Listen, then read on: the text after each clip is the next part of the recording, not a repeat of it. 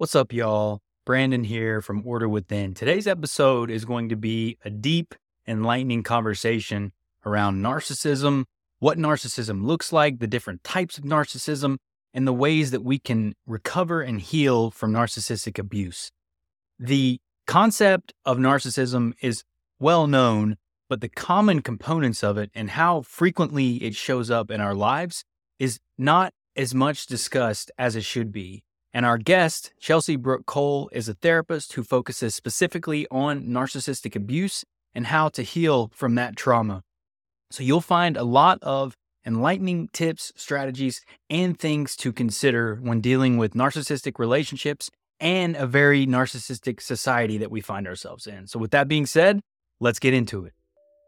Hello, and welcome to Order Within, navigating a world of endless chaos and crisis. Many of us are experiencing inner turmoil, insecurity, anxiety, fears, and isolation. These feelings are only being amplified by news cycles, social media, and never ending political madness. How do we find our way out of the chaos? How do we find strength within ourselves? How do we find meaning in a world driven by materialism? These questions and many more I aim to answer on the show. My goal is to be a trusted guide on your journey to selfhood. May you find what you seek. Hello and welcome, everyone. I'm your host, Brandon Ward, back with another episode of Order Within. We've got a fantastic guest today. Chelsea Brooke Cole is a licensed psychotherapist, certified partner trauma therapist, coach, and speaker specializing in narcissistic abuse and relational trauma. She is the best-selling author of If Only I'd Known: How to Outsmart Narcissists, Set Guilt-Free Boundaries, and Create Unshakable Self-Worth. Chelsea's content provides support to thousands of narcissistic abuse survivors each day through her thriving online community. You can more learn you can learn more about working with Chelsea or her resources at chelseabrookecole.com. And at the end of the show, we'll point to we'll have all that stuff in the show notes for y'all as you're listening. And I know that Chelsea will share a little bit more about her work and how she helps specifically for narcissistic abuse survivors. But Thank Chelsea, you. I've been really welcome. looking forward to this conversation because we are going to get into a lot of fun topics. Me too. I was just telling you before we hopped on, I'm super close to finishing your book. I've been really enjoying it. It's there's a lot of I think one of the things that stands out most to me initially, Chelsea, is just there's a lot of misperception Mhm. around narcissism. And I think when we think about narcissism, often people imagine the kind of grandiose, very ego-centered, Mhm. robust, kind of uh, external or or extroverted narcissist. But that's actually a very small sliver from from what I'm learning, and and it's your book has highlighted a lot of challenges that I've faced in relationships and family throughout my life Yeah. because of that. So the misperceptions, like what, it's big, isn't it? in Yeah, the grandiose narcissist is what most people think of when they hear the term narcissist. And as you were saying, they tend to be extroverted, charming, charismatic, arrogant. They they have that kind of energy where some people you're pulled, you're drawn to them, you kind of want to be around them because of their charm and charisma. They tend to be very socially adept. If you're a little bit more like highly sensitive, you may be turned off by their larger than life presentation. But overall, they're they're the the people kind of narcissists. Like like you said, they're extroverted, they're they're charming, and so they will draw people in. So those can be sometimes a little bit easier to spot, especially if they're just obviously arrogant or, you know, brash or over the top. But yeah, like in my book, I talk about six types of narcissists. The one I think we overlook the most is called a vulnerable narcissist. It's usually referred to as a covert narcissist. And it's just referred to that way because their narcissism is more hidden. And so the vulnerable narcissist draws you in by gaining your sympathy, your pity, your attention, your help, your resources. But they're just as entitled as the grandiose narcissist. Their entitlement just looks a little bit different. A grandiose narcissist entitlement is like, world, look how great I am. You know, they walk into a room and, you know, their their presence and their energy is there before they are. But a vulnerable narcissist can look very down, depressed, withdrawn. They tend to be more introverted, not as social, more anxious, or they can actually look, you know, quite sullen and withdrawn or very nice at times. Sometimes they can come across as just like super nice. I know for for me some of the narcissists I've dealt with the more the vulnerable narcissist that I was with seemed really nice at first. Like it was a breath of fresh air. But over time, I started to see the entitlement coming out. It's and that's what I think is interesting is you, you're highlighting it there. It's it's deceptive in the sense that you don't even realize Mhm. you're engaging with a narcissist. And and I think and to be honest, Chelsea, I I saw points in myself where I was a vulnerable narcissist. I was wounded. I had not yet healed. And I was using the people around me to get the attention and the Mhm. validation that I needed. And it, you know, I, I was needy. I was I, I could I knew that I was taking from individuals, friends, relationships, partners. And so it was it was an interesting thing for me to realize one, how Yeah. much progress I've made and and recognizing that narcissism is Mhm. also a scale. I think we we we have these big ideas as we were talking about at the top of the show that narcissism is is this grandiose component, but there's all of us have components of narcissism in some way, right? I think like maybe a little bit, maybe not all of us, but there's a Mhm. scale of it that we can and, and depending on the environment you grew up in. And I think that's what really for me growing up in the home that I did, I learned a lot of these behaviors and I didn't know what was healthy. Yeah. And that was one of the things that I really that I was reading in your book is and I know that's later in the book, but is not knowing what is Mhm. healthy or not. And and I think it's understanding that these things can mm-hmm. manifest in many ways. And one of the things that I love about your work is trusting yourself, le- learning to lean into who you are and trusting yourself. But anyway, I don't want to get ahead because the, the way the structure of your book is broken mm-hmm. into three parts, I think it's great. You focus on the the the traits of narcissism, the types of narcissism or narcissist, but then you move through you know working on yourself healing and then understanding the dynamic Yeah. where do you go from there and so it's you got to see it first right and this is where we are i think in our conversation is recognizing some of these things well, I would, just, would love to touch on the part where we all have narcissistic traits because I think that's actually something that's a common misconception when people start to to hear this. And I don't know about for you in your case, but I know a lot of people look at it and say, "Well, I've been entitled sometimes," or you know, I've kind of been in a point in my life where I needed that external validation, and I really should have been, you know, providing that more for myself or had more character or integrity in that situation. So yes, narcissism is a personality trait that exists on a spectrum. So you can be a little narcissistic to highly narcissistic but it's those predictable patterns of behavior over time. So you wouldn't call someone an introvert just because they Mm. decided to stay in once on a Friday night. You can't call someone a narcissist just because they acted defensively once in the last six months. And so I think that's where people get a little bit hung up. Mm. It's like narcissists are the ones you consistently have difficulty with. They are consistently high conflict, rigid in their thinking, antagonistic, victimized, vindictive, entitled, emotionally dysregulated. So it's not like a one off or a time or a season in your life where maybe you're going through something and you're a little bit, you know, quote, more needy or seeking validation during that time. That doesn't just make you a narcissist per se. That means you're going through a period of time where you're acting a bit more selfish and entitled. But a narcissist is someone who's displaying those patterns consistently over time in different environments and it's and it's pervasive, meaning it's kind of it's in every area of their life for a considerable amount of time. Hmm. Well, I guess putting it like that, the, the the even the example that I shared earlier, uh, that was a these were points in my life. They weren't. So I think that's a good that's a great point to bring up because we could be going through situations or even challenging situations because a lot of that was drawn by prompted Yeah. by my healing and I wasn't uh, like my feelings and and self wasn't Mhm. acknowledged growing up, so I had to learn those things. And to your point, I think there was a period in my life where I was going kind of swinging the other direction to where I was Mhm. trying to protect myself, heal myself. And I think that isn't necessarily the undercurrent of someone's behavior over time. That's the more Yeah. important thing.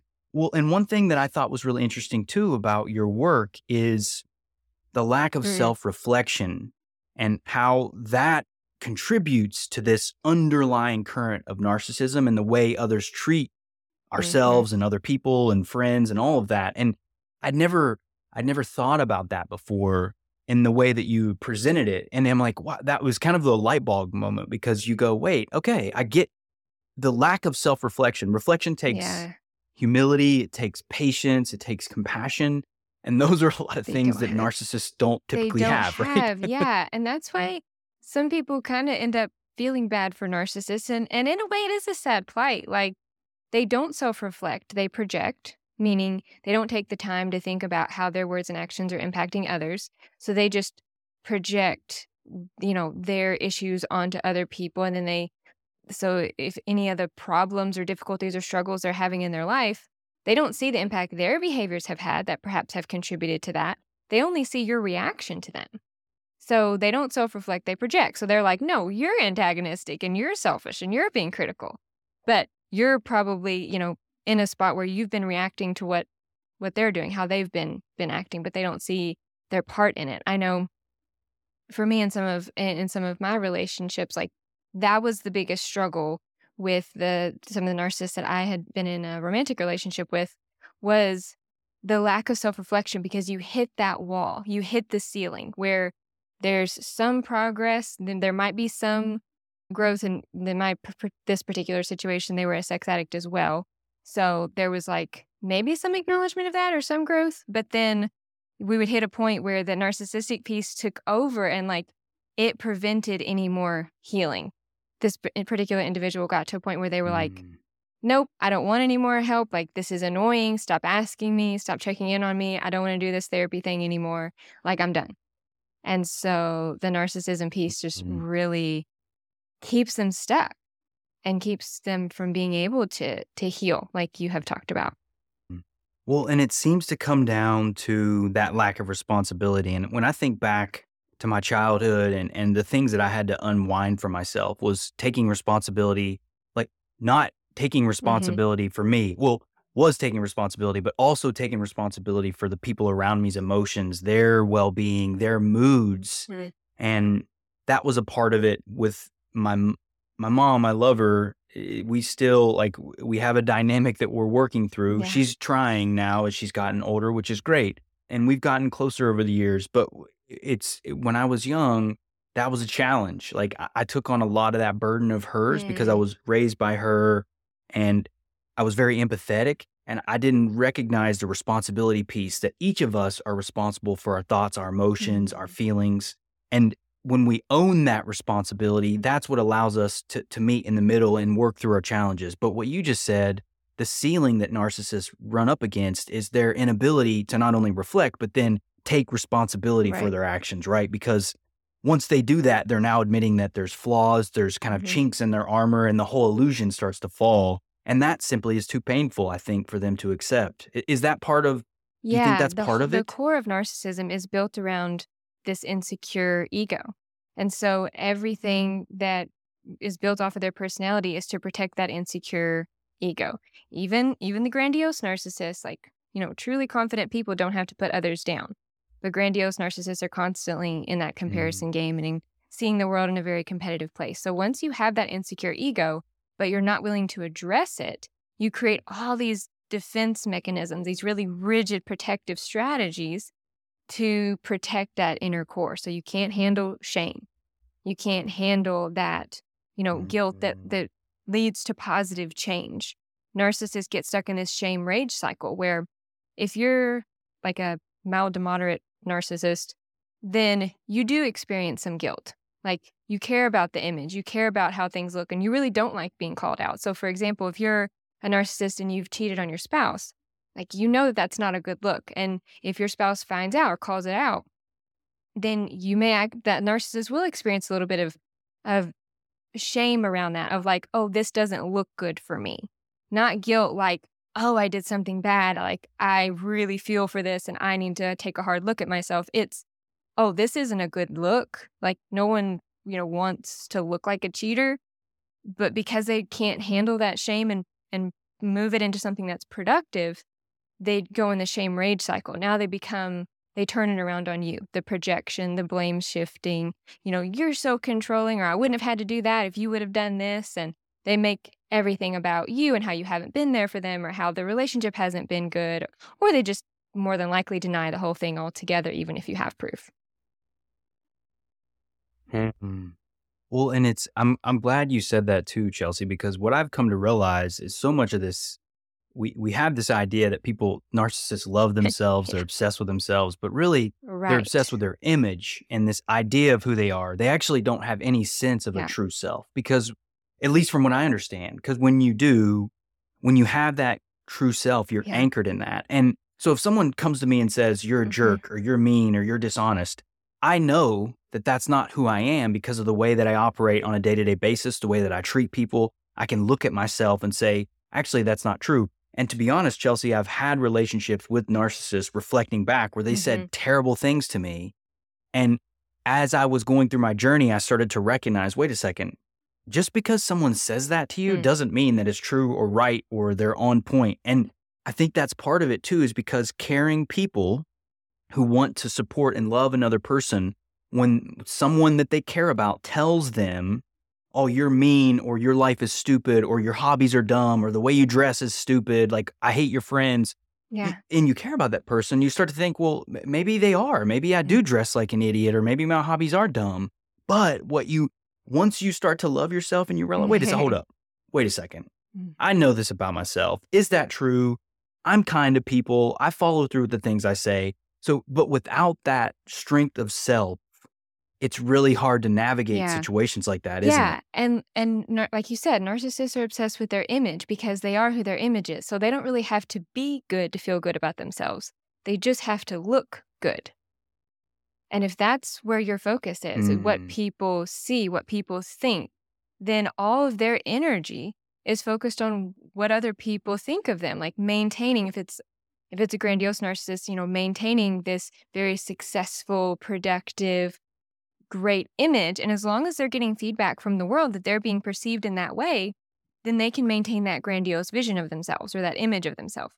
And so that's also part of the struggle is because narcissists do put so much effort into their image, whereas a healthy person is actually more concerned about what's going on behind the scenes. Like, yeah, we kind of all care how we're perceived in a way, but for a healthy person, you're concerned that how you come across to others is who you are. Like you want that um that connection. Like you don't want to be one person at home and another person out and about. Like you want that to match. If you're a kind person at one place, you want to be a kind person in another place. But narcissists genuinely don't care what people don't know. So they're putting so much effort Mm. into their image that they are able to convince a lot of people that they are the image, that they are nice, kind, successful, caring, unassuming. And then the people who are closest to the narcissist are often the ones that are devalued the most.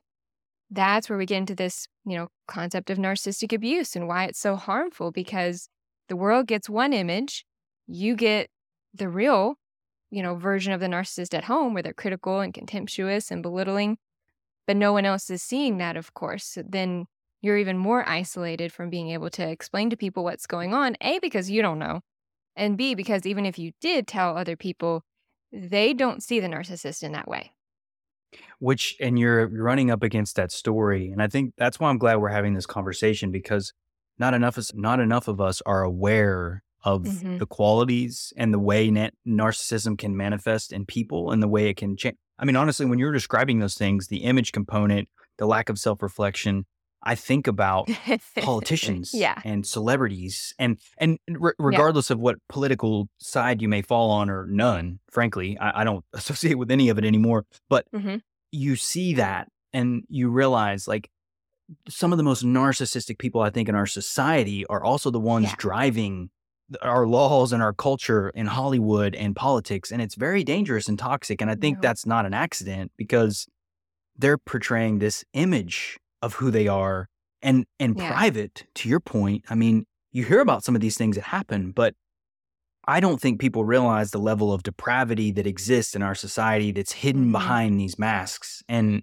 that's why learning about these things are so crucial and to your point earlier if you're a kind loving person the goal is to match who we are both behind Right. closed doors and in public as much as we possibly can Mhm. you want that gap to be none so that you're consistent everywhere. That for me is my aim is to be the same that I am everywhere, behind closed doors, privately, public, whatever. But that takes effort and it's Mhm. good work, right? But man, we're we're a we're kind of a long way away from a lot of that with the way our, our society presents yeah, itself. that we get so much push pushback when we talk about narcissism because we kind of live in a narcissistic culture. Like we talk about business or organiza- organizations, like you said, or politics. Like we put a lot of emphasis on what things look like. And this is why leaders, we, we ask people generally, what do you think of when you think of a good leader? Like someone who's charming and can work a room and isn't necessarily the one who's doing the most work, but is the one who looks like they're doing the most work or who's able to get enough people like on their side or to get support or narcissists, especially mm-hmm. grandiose narcissists, appear very confident. And, you know, people are drawn to confidence. Like we think that, oh, well, they know what they're doing or, or, you know, they're, they have good ideas here. So we kind of naturally go that way. And we don't think, well, what about empathy and what about kindness and what about compassion? You know, more of those values like you're talking about. Yeah, that I, I'm certainly pushing to create more of a, a, society in that sense. But the way, in my mind, the way we go about doing that is we lead by example. Mm-hmm. We live true to those values. We we show people those values. We honor that way of living, which takes time. But we, we do have an uphill yeah. battle, I think, from that perspective, because it's it's it's still kind of crazy to me how people when you when you list the characteristics of a leader, they still mm-hmm. do kind of those superficial components, which have been around for a long time.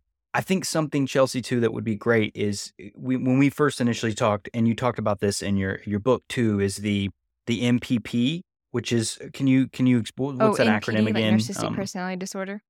Yeah. Yeah. There we go. Yes. Yeah. Exactly. It's like six percent of the population supposedly, yes. which is roughly twenty yeah. million. Which is scary to say. which doesn't seem like a lot, it's but it so actually many. is. Yeah. Right. So a recent study, yeah, showed that NPD narcissistic personality disorder has a lifetime prevalence rate of 6%. So according to the US population, that's about 20 million people. If you consider that those 20 million narcissists negatively impact five other people throughout their lifetime, which is really a very conservative estimate, then there will be 99 million narcissistic abuse survivors in the US alone. So narcissism really That's a it's third the population. Millions and millions of people all over the world. Like this is an epidemic. This is not a small thing that's happening where honestly, I think we all will know a narcissist at some point in our life. At least one that would cause enough damage. Like you don't have to be diagnosed with NPD to cause damage because like we talked about narcissism exists on a spectrum. So you may be you know dealing with someone who's never been diagnosed because that's going to take them going to a mental health professional, actually telling the truth, like getting that diagnosis. So to me, I think it's less relevant the debate of, well, do they meet, you know, criteria for NPD or we can't call them a narcissist because we can't diagnose. Well, you're not. If you can call someone agreeable, conscientious, extroverted, you can call them narcissistic because narcissism is a personality style and a trait, not a diagnosis. Hmm, that's interesting. See, and I think that's why understanding the mm-hmm. different types that you've laid out in your book are helpful too, because like we said at the beginning, we think about narcissism in in this one specific way, but there's yeah. there's a variety of ways that narcissists can manifest themselves. And I think one of the ones that was interesting to me, mm-hmm. first, the vulnerable one is I've absolutely been in relationships with vulnerable narcissists. That was very I mean, I have people in my family that mm-hmm. reflect that type of narcissism. But the a few of the others, the the the more Communal? social, the like the giving, I, and I'm, I'm I have them written down, and I'm Was totally it communal narcissist. Exactly. There's a communal, and then there's the there's the other that's also very similar, not communal, but maybe it is the vulnerable. But I I think from the the traits of giving and being yeah. charitable, yeah. and mm-hmm. which I think is the communal, isn't it? That's where. But so we don't realize again the image piece to me and the lack of self-reflection are what create this this dynamic and and I think the sad thing is the tragedy of it all is it's built around the that there there's no true connection to who they really are. There's no true self, which is where this comes from. And so the the narcissistic supply yeah. that they need to get from the world. That's why these types are so prevalent. So could we talk yeah. a little bit about those six yeah, types, Chelsea, sure. if that's okay? So we talked about the grandiose, that typical narcissist we think of, the vulnerable that can appear very sad and sullen or very nice, but is equally antagonistic and entitled. There's the communal that you were touching on. These are the humanitarians, philanthropists, and do gooders of the world. They want to be seen as endlessly giving, self sacrificial. Like, this is the mom who's at every bake sale, every fundraiser, every school event, but at home is critical and contemptuous to her kids it's the leader of the nonprofit who you think just does all this good work and is so amazing, or they're posting these movie star quality selfies of their Saturday morning volunteering at the local soup kitchen or volunteering at the animal shelter. But at home or with those closest to them, they're just as antagonistic and critical because even though these things are good, they're not giving their efforts to these causes for the sake of doing good. They're doing it for the validation and attention they expect to receive because of it. And if they don't get that, then they will be sullen, withdrawn, and lash out at those closest to them. So they're only, you know, doing these things if they can do it in front of a group of people and get that validation or that validation and recognition that, oh, you're such a giving, kind person, or if they can document it and share it later. And and Chelsea, that's the narcissistic supply Mhm. component that you identified in the book that was also a new concept to me is that validation, that perspective, that image that they're showing the world. That is the supply that a narcissist needs to gain to make them feel good about who they are, right? So that's why they do that. Not because of good, they want to do good, but because they want to appear Right. to be Yeah, I kind of virtuous. like parallel narcissist narcissistic supply and a healthy person's self-esteem. Like we're talking about healthy people want to build self-esteem by having their words and actions match, by you know, being who they say they are, like so that they're a consistent person in every place. Narcissists don't so much care how they look in different environments, if who they are at home is who they are outside. They just care that they're seen in a particular way. And then the different narcissistic types kind of look for supply a little bit differently. The communal narcissists want to be viewed as that endlessly giving, you know, self sacrificial kind of person. And as long as they're getting that attention and validation from other people, like, yes, you're so giving and you're so charitable. And it's like they draw people in because people often feel lucky to be with them romantically or to be around them because you think, oh, I'm just around this person who's so good and so giving and so involved in this charitable work or, or in their community. And, you know, people often feel lucky like to be around them. And so for the communal narcissist, that's the narcissistic supply they're looking for. See, and I was just, and I love that you said that because I've interacted with people like I live in California for almost a decade, and like there are a lot of people in California that reflect that. I had a I had a guest on early on, Andrew Daniel. He does uh, coaching work, similar work. He he called that the mm. spiritualized ego, where it's basically you're you're it's a similar thing, but you're presenting this very spiritualized, giving ah. personality to the world. Another one, the other one that I was thinking of too, which I had not recognized was Ah, the self-righteous yes. narcissist. And that is another one very prevalent in California, but is was one that for me helped a lot recognizing I think some of the people and and Mhm. relationships that I've had in my life, not necessarily romantic ones, but Mhm. people that I've struggled with. And and honestly, Chelsea, I've interacted with people lately and I'm like I I couldn't figure out I'll talk to somebody and then I'll feel uh, I'm like, what? I just talked to this person for an hour and I can't even put Yeah. what happened. And that's we'll talk a little bit about that because I think that's important because I want to get into not honestly not just identifying them but recognizing the symptoms in ourselves, Mhm. the signs in ourselves. But so let's talk a little bit if we can about the self-righteous narcissist and and get through Yeah. a few more of the the Yeah, so the personality types self-righteous can. narcissist is really rigid, controlling, hyper moralistic. They, you know, do care a lot about what other people think. They tend to be very active in religious spaces, nonprofit organizations, because those places allow them to espouse their hypocritical views in politically correct ways. They really get their narcissistic supply from being seen as just so put together, so organized. And they become hyper focused on perfecting kind of obsessively on whatever it is that they think is the most important thing, whether it's their fitness, what they look like, how, you know, clean they keep their house or how their towels are organized, whatever it is, they become, you know, fixated on that and they want to get the validation from people that they are being seen in just such a they're so organized, they're so on time, they're so whatever great in that particular area. And when you're dealing with a self-righteous narcissist, you end up feeling like you're living in a glass box. Like you feel so self-conscious Mm. being around them because they c- constantly have this kind of like they're looking down on anything that doesn't match their standard. And so you feel particularly criticized. You do around any narcissist, but for these types especially, you you literally can never measure up and just the amount of hypervigilance and self-consciousness that you feel in these relationships because you know they're judging critiquing everything you do what you wear you know how you look i've had some experiences with these types of narcissists as well in romantic relationships and it's so awful on your self-esteem as a partner because they're literally judging everything you do like every move you make every angle and everything that you look like. At least for me, that's what my self-righteous narcissist was was focused on was outward appearance. And so literally I felt like I just needed to almost be like a mannequin. Like I didn't need to move too much. Like I was so hyper aware of how I looked in every angle. And it was exhausting and it was awful because that is not me. But that's how you feel dealing with these types.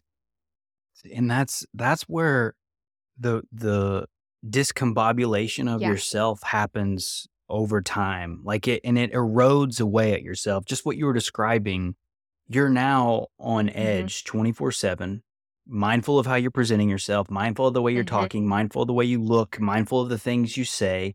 And the thing is, is they'll never say something publicly. If they do, it's Yeah, that passive aggressive, Mhm. backhanded comments. But then when you get home, they you get Mhm. grilled on how stupid you are. Why would you make us look this way? You look foolish. I look foolish. It's always and I think it's important to note too is it comes back to them and the way that Yeah. they are feeling. We we internalize these things, which is the uh, it's easy for Yeah. caring, loving people to do. When you're honest, you want to take what they say as as oh, okay, again, maybe I'm doing this, maybe I am this or that. But it's I think it's so important, Chelsea, and this is what I appreciate about your work is our feelings, we know. When you're in a loving relationship, a healthy relationship, you say this. You don't Hmm. have to question it. You know that somebody's there for you. You get a sense of them being there for you when you need them and they have your back. They follow through with the things they say. So if you're if you're if you've been in a relationship and you're constantly second guessing yourself, that's probably an indicator It's that something's problem. off, Yeah. right? The first red flag we're usually consciously aware of in a toxic or narcissistic relationship is changes in your thinking. Stuff starts just not adding up. You are giving way more mental and emotional energy to trying to figure out this person or this relationship than anything else. You end up doing a lot of rumination. And I think rumination gets a bad rap because it takes so much of our energy and it can cause a lot of anxiety. But we ruminate for a reason. You ruminate because things don't make sense. And that's why I'm a big believer in having a different view on triggers instead of disliking triggers or like like rumination or anxiety like triggers validate your reality they prove what you went through was real because you wouldn't ruminate if it weren't confusing you wouldn't feel hypervigilant if you weren't around someone harmful and so yeah a lot of the the cognitive dissonance like the fact that this person's words and actions don't match up like that adds to a lot of the rumination that ends up happening. For example if you're married to someone like you're saying you expect to be able to rely on communicate with receive love and support from them. But when you're married to someone and your spouse is critical or contemptuous or makes you question your reality all the time like getting into that gaslighting then we're uncomfortable with the anxiety that arises from that mismatch between our expectations and reality. So then we start justifying or rationalizing this person's bad or difficult behaviors, thinking things like they probably didn't mean it, they're just really stressed at work, they had a bad day. So you'll say something like, Yeah, I'm married to someone, but they don't really mean it. And so you're making those excuses to try to deal with the confusion that is happening. So that's usually the first sign you're aware of that something in this relationship is not right. See, that's great. And and that's so and we're going to dive a little deeper into the Mhm. different signals too that come up because I think that's very important to recognize. And I love that. I, I don't think I don't love it. It's it's I love it in the Yeah. sense it's important to recognize these pieces. That's the thing. Oh, oh, but it's tough because caring people will a lot of times, particularly if they come from abusive backgrounds or neglectful backgrounds, they'll There's- just dismiss those feelings because that's what they've learned. That's become normal. But there's two more types of Yeah. narcissists before we move forward, and that's the neglectful narcissist Mhm. and the malignant narcissist. Right? I think we've covered the Yeah, other so I'll start with the, the malignant narcissist. When you think about that spectrum of narcissism, they're all the way on the high end. They are like a cousin to the psychopath. The malignant narcissist is said to be the pinnacle of the dark triad, the point at which narcissism, psychopathy, and Mm. Machiavellianism, which is that singular focus on power, all collide. So they are sadistic, very controlling. They can come across as like a bit like grandiose narcissists at first because they do tend to be quite charming and charismatic, but they have a more intense and sinister feel to them. And they their narcissistic supply not only comes from controlling you, but they actually take pleasure in your pain because they see, you know, your pain as proof of their power. Like I I'm able to hurt you. I'm able to have Mm. control over you. They are focused on dominance and superiority or being superior over someone else. And so they're the scary ones. They're the ones who are the CEOs who are, have been embezzling millions with no regard for who it's, you know, negatively impacting. They're the spouse who fights for custody of the kids, not because they care about the kids, but literally just to hurt you because they know that that will harm you. Or the serial cheaters who just have no regard for the impact this is having on you. And so these are the ones that people are kind of scared of. Like they really aren't sure if they leave this relationship what this person will do because malignant narcissists can also be quite kind of obsessive and controlling. They can track people. They they use a lot of coercive control tactics like intimidation, threats, humiliation. Kind of like they let you know that they know where you are and what you're doing and you don't know how or why. So there's those subtle threats where you're like, how do they know I had that conversation? How do they know where I was? And they don't tell you. And so you really start to wonder, how far will this person go if I leave? So they can be very scary. Chelsea, we actually had a friend in college. My buddy and I had a friend in college that Really? was just like that. Very like on the border. Like we were friends, but then things started getting weird and Yeah. we started setting boundaries. And then over time, he started sending these weird text messages and calls about seeing where we were and looking in our Mm. cars. And it it really gives you this sense of like, this is unsafe. Un- like it was honestly, it was more my buddy that he Mhm. was doing this for because they were uh, not closer, but they had more of the relationship. So, but anyway, my point is, is Yeah. it can get dangerous if you're not careful, and that's I think the malignant narcissist is also the the the dictators and the large kind of the, that type of personality, be right? Like when we think of that, but Yeah. it can manifest in small yeah, I was ways. say they can be Oh, like go the surgeons. They can make they can be good in certain situations, like in, in well, I don't say good, but they do handle stressful situations quite well. Like their nervous system is a bit different. Like they just don't have the same. They don't respond to stress or fear in the same way that other people do. It's yeah, and I think it's funny because I know I get the sense of a surgeon can be that skill set to not Right. be as responsive to stress can be a good thing, but it can also much. go awry very quickly if they're not reflective. And and I think for me, something that's been is the reflective component. The counter to narcissism in so many ways is Mhm. self-reflection, learning about ourselves, trusting ourselves, and and learning to do more of that, which we're gonna get into a bit here. But the last one though, which I didn't realize the neglectful narcissist and and much of my experience growing up Mm. w- was a lot of that. It was the just the the I mean full on neglect. It was basically your emotions Yeah. and needs are a burden and therefore I'm just going to basically discard Mhm. you in a lot of ways. And and, and so but I'd love to hear your perspective on a Yeah, I definitely wanted to include the, narcissist. ne- the neglectful narcissist in my book because it's one that's overlooked. It has the most understated, like love bomb or idealized phase in that narcissistic cycle of abuse. Like they don't do a lot to to get you into the relationship. If it's an adult relationship, you tend to get with a neglectful narcissist because it makes sense. They like follow your the same religion that you're looking for, that's important in your family, kind of for practical reasons. But uh, those who are in romantic relationships with a neglectful narcissist don't feel like they had a love bombing phase, an idealized phase. It's very understated. And so that's the type of narcissist that's really overlooked because it has all the same core traits grandiosity, entitlement, superficiality, but there's not that charm or charisma. At home, interestingly, I can totally relate to that because my dad is more of a neglectful narcissist. There was just that emotional coldness, neglect, like there just there wasn't a lot of anything there. When you're with these kind of people, you you feel like you're a ghost. You feel invisible over time. Like yeah, you're in the house, but it's like an ongoing silent treatment it's it's emotionally neglectful there's there's just nothing there like you don't get to have the fight you don't get to have the discussion they just really completely overlook you. And so that can be particularly painful okay. in its own way because you don't understand why there's just nothing there. You feel very hollow when you're around those kind of people. It's honestly I know we just talked about malignant narcissists and their sadistic nature and how bad it can be, but neglectful narcissism in a lot of ways is is far is mm-hmm. it's deeply cruel with when you factor in the silent treatment, the disc just like mm-hmm. you said, the ghost component.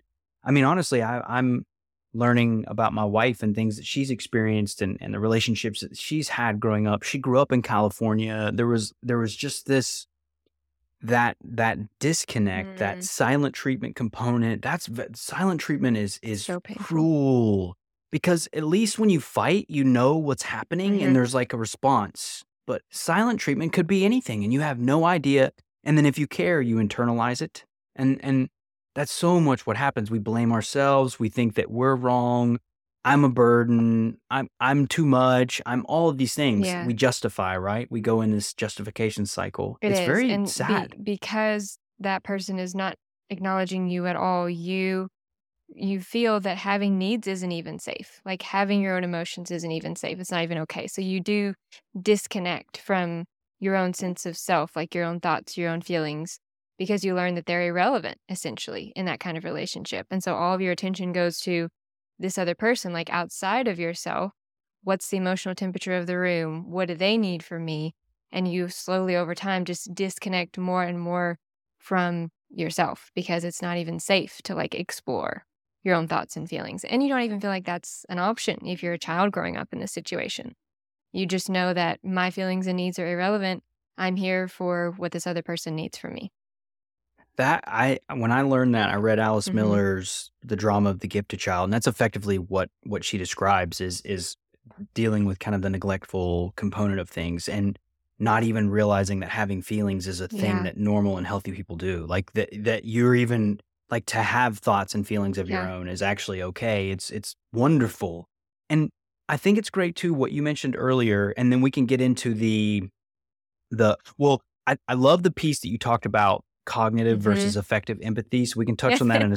I have so many notes, Chelsea, from your book. It's it's crazy. I want to get because I'm just trying to make sure we get through as much as we can in the, in the from your book here.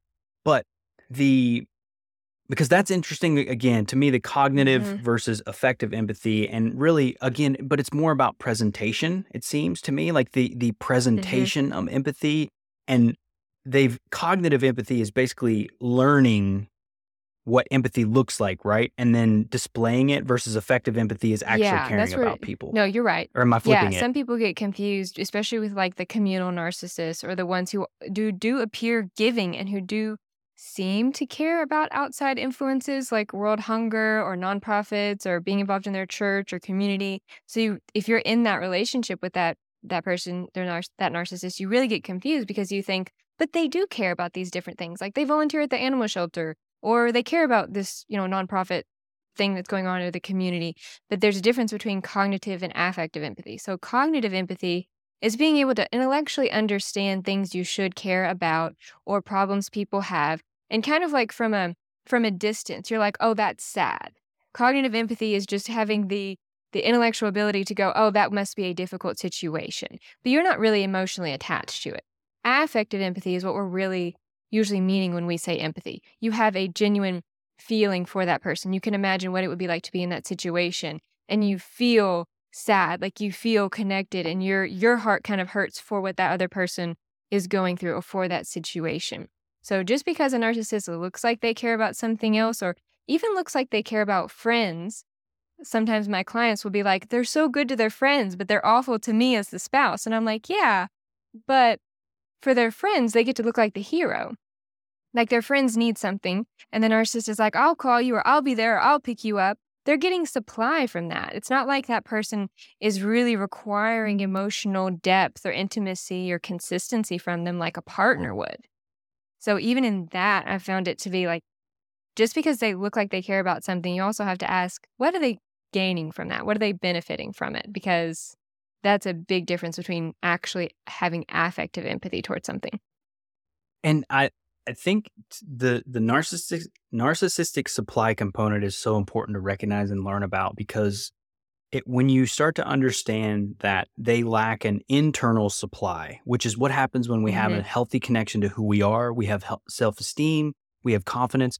This is what I built over time with myself is an right. internal supply. It used to be external, right? And you get all that because, but that's the healthy piece. But once you start to realize mm-hmm. that that's the disconnect, is that a narcissist needs that supply to come from everyone else, you can start to make sense of why they're yeah. kind to their friends or doing the things that they're doing because it's not mm-hmm. really even about their friends. It's just about getting right. what they need. And that's the danger of it because it can be confusing. And I think this is a great segue mm-hmm. into mm-hmm. the cycle of abuse that narcissists typically perpetuate in their relationships because the the first mm-hmm. state is idolized, right? Which is also known as love bombing. And I think that's an example of helping your friends is an idealistic way yeah. that they're using that, right? Or or am I getting a little yeah, that could totally happen. So the narcissistic cycle of abuse, just take a wide angle view first, is idealize, devalue, discard, hoover. So in that idealized, that love bombing phase, let's say it's a romantic partner, this is when the infatuation happens, there's intensity, the relationship often moves really quickly. You feel that, you know, you're spending all your time together. You've moved in together quite quickly. Like there's there's an intensity usually to narcissistic love bombing. And then as soon as you kind of get in that state and you mm-hmm. think, oh, I'm getting to know this person, we're creating memories, we're making plans for our life. Like, I think this is my soulmate. I'm so glad I met them. Then that's when the devalue starts to happen. They push, they start to pull back. Things go from hot to cold. And you're like, what happened here? Like, what is this change? And then you try desperately to get it back and thinking, oh, well, maybe we need to spend more time together, or maybe they got distracted with something else, or so you, you try really hard to get their attention back. You feel like all their attention was on you, and then all of a sudden it got taken somewhere else. And so then you start trying really hard to get that back. You do more, you give more, you're more patient, all the while the narcissist is is devaluing you at this point. They're criticizing you more. They're not showing up. They're being inconsistent. You're starting to realize that, oh, this life I thought we were building together and what was happening or what we were going to be together it's it's not happening. So that's where all that cognitive dissonance and confusion starts to come in. And then there's the discard, and that can happen in a couple different ways. Some narcissists emotionally discard you, so they'll stay in the relationship, but they'll act in ways that are highly disrespectful to emotionally discard you. Cheating on you multiple times, betraying you, lying to you, making decisions that impact you but not discussing it with you, like taking a job where you have to move somewhere else and not discussing it with you, or they could physically discard by leaving the relationship. And finally, the Hoover stage is has a couple different options as well. Some narcissists will Hoover and try to essentially that's love bombing 2.0. They try to get you back in the relationship or they try to keep open communication with you even if they have a new partner because knowing that you'll talk to them is a source of narcissistic supply. Like, oh, my ex still talks to me even though I'm in this new relationship. Like they they kind of like to collect supply. So they may be hoovering you that way. Some narcissists don't hoover, and that may be because they go off on a new relationship and they're just completely distracted with it. And that cycle is from beginning to end of the relationship, but it also happens throughout the relationship. Like it can literally happen within a day, week, or month. And I think that's that's a really important point for people to get is you can have a great day together on Saturday, be you know, disrespected and devalued on Sunday, then you are discarded on Monday because they won't talk to you. They're giving you the silent treatment. And Tuesday, you're brought flowers and there's then they say sorry. And like, it is so confusing how quickly it can go from hot to cold and you don't know why and you don't know how to make it stop and you don't know what's happening. That's part of why these relationships are so damaging it's wild. And and Chelsea, I've been in relationships where that cycle has happened yeah. in, in the same day. You go out and you have a great dinner, two hours with some friends, and then you're in the Uber ride to the next spot. Yeah. And it all goes to hell. And you get there and and and then you're all through this. But because it's important to recognize that that is a cycle, not just this over the right. period of a relationship that can happen a variety of ways and as I was learning and reading your book, I'm like, man, I wish I had known this many years ago because it's that's why it's important to recognize these things because Yes. patterns, you start to see patterns and and it's the hoovering. I assume you call it hoovering That's because it. basically they're trying to suck you back yep. into the relationship. that's yeah. Cause Yeah. and that's what it feels like. You there's the the love bombing and you know it's interesting, Chelsea, when I was younger, I would do that in relationships. Mhm. I would actually love bomb and I didn't know that I was Right. doing this again, you know, and the level of the scale component is there, but this is why reflection is so important. We can see our shortcomings and I learned that was me doing the nice guy thing, presenting an idea of Mhm. what I thought women wanted in relationships. I had to learn that that's not the case. It wasn't until I started embracing who I truly was, I started presenting all of what I am, and I started to let the Mhm. cards fall where they may. If you don't like my sensitivity or the way that I share, then that's not a good fit instead of trying to Yeah. change ourselves. So it, it really does come back to connecting with who we truly are, living authentic to who we are, and honoring ourselves from Mm, within, doesn't it? Yeah. And in that situation, you know, I think we, and this could be a whole nother topic, honestly, but our nervous systems get used to being in relationships in certain ways. So if you grew up in a house that's chaotic or neglectful or dysfunctional in some way, then you get used to the hot and cold. And then you think that's how the relationships are supposed to go. And and not that you're being narcissistic or a narcissist, but you're used to that hot and cold. I'll say, like for me, it felt very familiar to me to have to try to prove myself and to try to be good enough in relationships. So I was not, you know, the one that was creating this this love bombing or the narcissistic cycle of abuse with the narcissist I was with, but I my nervous system was used to that because I had not had really healthy romantic relationships at that point. So when I started dating, I was very used to having a few good times, but then a problem would happen and we'd have to work on the problem. We had to work really hard on the problem. We'd have to talk about it. We had to talk about it some more. And I would have to try to be better and I'd have to try to get them to see something. Like I always thought we're just one insight away from making all of this work. And there's an Mm. endless amount of information. And I've always been me and I've always been like, I'll read, I'll do the things. I mean, obviously, I'm a therapist. So I was all into the personal development. So I thought we can figure this out. We can make this work. And so then it would get a little bit better. But then the problems would steep in again. Like there would be more betrayals. I would find out about the things they weren't telling me, inconsistencies. Then I would address it again and think, okay, it's good now. We're good. But then, good for a little bit, something would happen again. And so, you know, we kind of have to wonder too, like, and that's why in my book I talk about what environment did you grow up in? Because if you grew up in a kind of chaotic, dysfunctional, you know, environment, then you're used to what a narcissistic relationship feels like the hot and cold, the up and down. And so you actually have to learn how to regulate yourself in a healthy way so that you can then attract and get into and feel more comfortable in healthy relationships yourself. And and that's exactly what I ended up doing, and I, I really appreciate you sharing it that way because I, I know that there are people out there that Mhm. can relate to that experience, to where they grew up in a in a certain type of environment with their family. They didn't realize that it was toxic or Right. unhealthy and out of balance, and you have to learn these behaviors because you talk about Mhm. that too. Mirroring. If we don't have healthy mirroring from our parents or parental, you know, the adults in our life, we are going to Yeah. learn unhealthy things, and that's ultimately we go on and repeat those cycles. And so that's why this work is so important too is we break the cycle of abuse when we see what's happening and then we learn these behaviors differently and we make the changes in our life. That's that's the power of it. But it's it's so Im- this being caught in these cycles and it's such mm-hmm. a common thing. It's because Chelsea, you said it. I, I did a whole episode on, on our mm-hmm, narcissistic mm-hmm. society. Like I'm when you look at our culture, it's pretty damn narcissistic. And so you're countering our culture in a lot of ways by learning these things, which is important.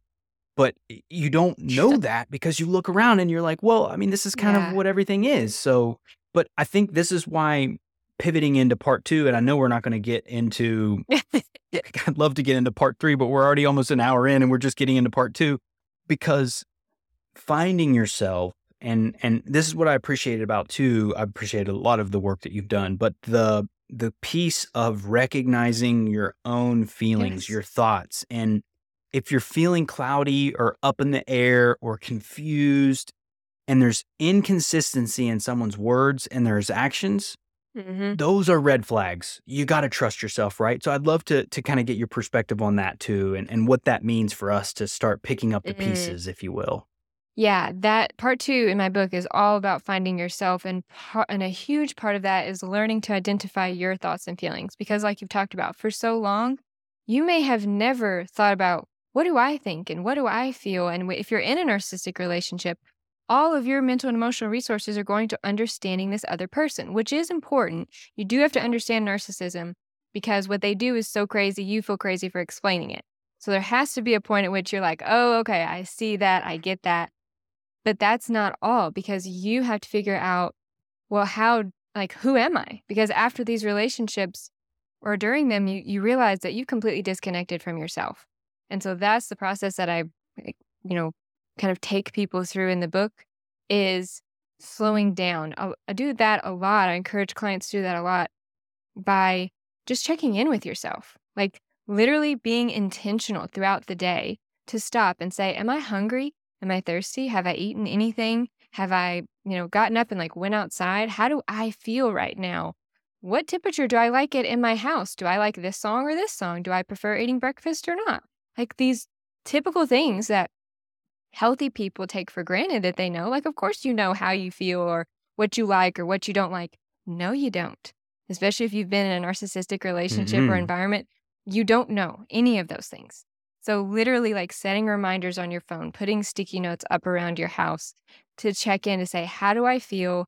What do I need? And and writing those things down. And over time, you'll start to see a pattern in yourself of how you typically feel, what you typically need, in what environments do you feel energized versus in what environments do you feel drained. So it is building that self relationship, figuring out who you are, and then going from there. Well, and I love your approach because I think sometimes when we're in very toxic situations or we're feeling the the despair that can come from being in a very dark place, we just want to get through Yeah. the healing and feel okay. We just want to plow through it, right? But it's this No. doesn't work that way. It it really is it's a it's a change in behavior. And so your approach that you describe in your book is start small and slow. Yeah. Just do just eat the things that you just described. Do I like this song? Do I not? What temperature do I like the home to be? Do I like cotton Yeah. sheets or do I want Egyptian sheets? Like those things, all that little stuff matters because when I started to learn to parent Mhm. myself, because that's exactly what that is. You're you're parenting yourself. You're learning to to be there for you, your emotional needs, your your mental needs, your physical needs. And that's a process. Because if you've spent your entire life not knowing anything about who you truly are, you're not going to learn it in 48 hours.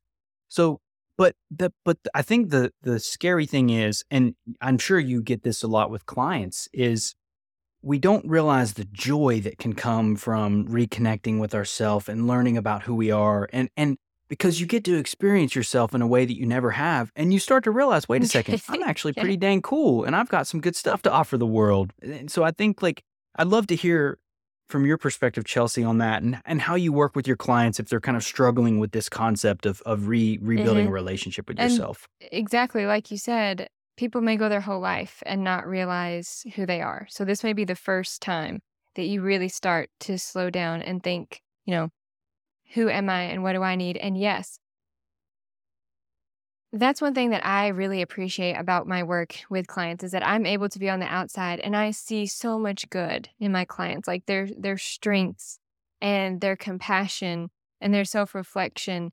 And I I just feel honored to be able to help them see that in themselves, like to be that healthy mirror, to say, I see this in you. Like, you really are good. You really did try. You really are compassionate.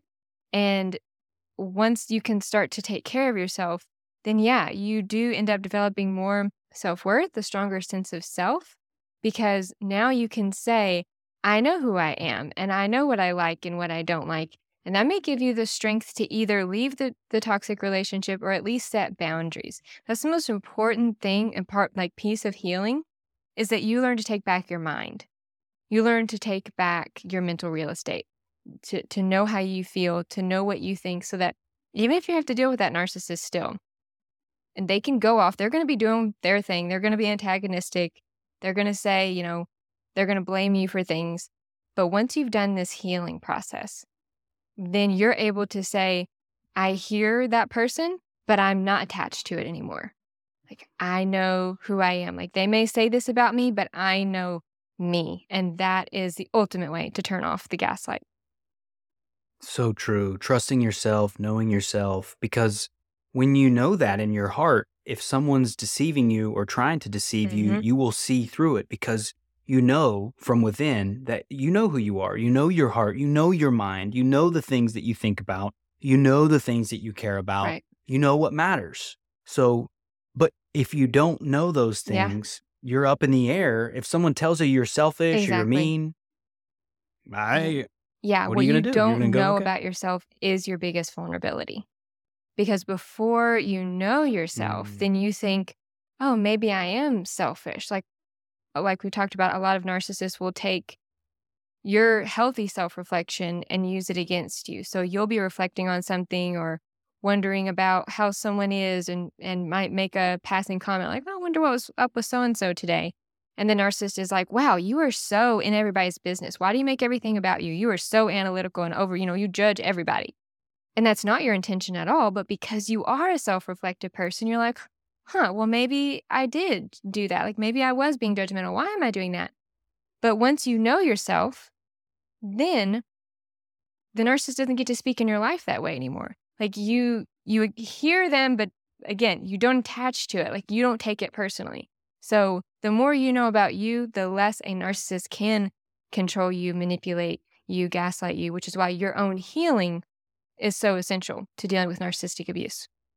I know. And that's why, well, definitely going to have to Absolutely. have you on again, Chelsea, because yes. we, we, there's a lot to get through, even on part two, related to am I being abused? Like we talked yeah. some of the warning signs. Like I think a big piece is is trusting the the mental fog piece. If you're consistently questioning, am I this? Am I? That's a probably a telltale sign that you're in some sort of unhealthy yeah, relationship at the least. Off. Yeah. But potentially toxic.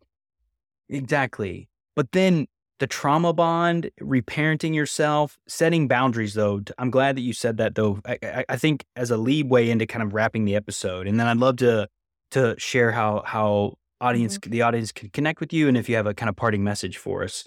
But boundaries as we're reconnecting with ourselves and then setting boundaries are the ultimate way to start to break free from from these toxic relationships, aren't yeah, they? Uh, boundaries. And I talk about in my book like silent boundaries, which we can talk about more next time. But it's it's those mental and emotional boundaries where you, you know, you're setting them even if no one knows that you are.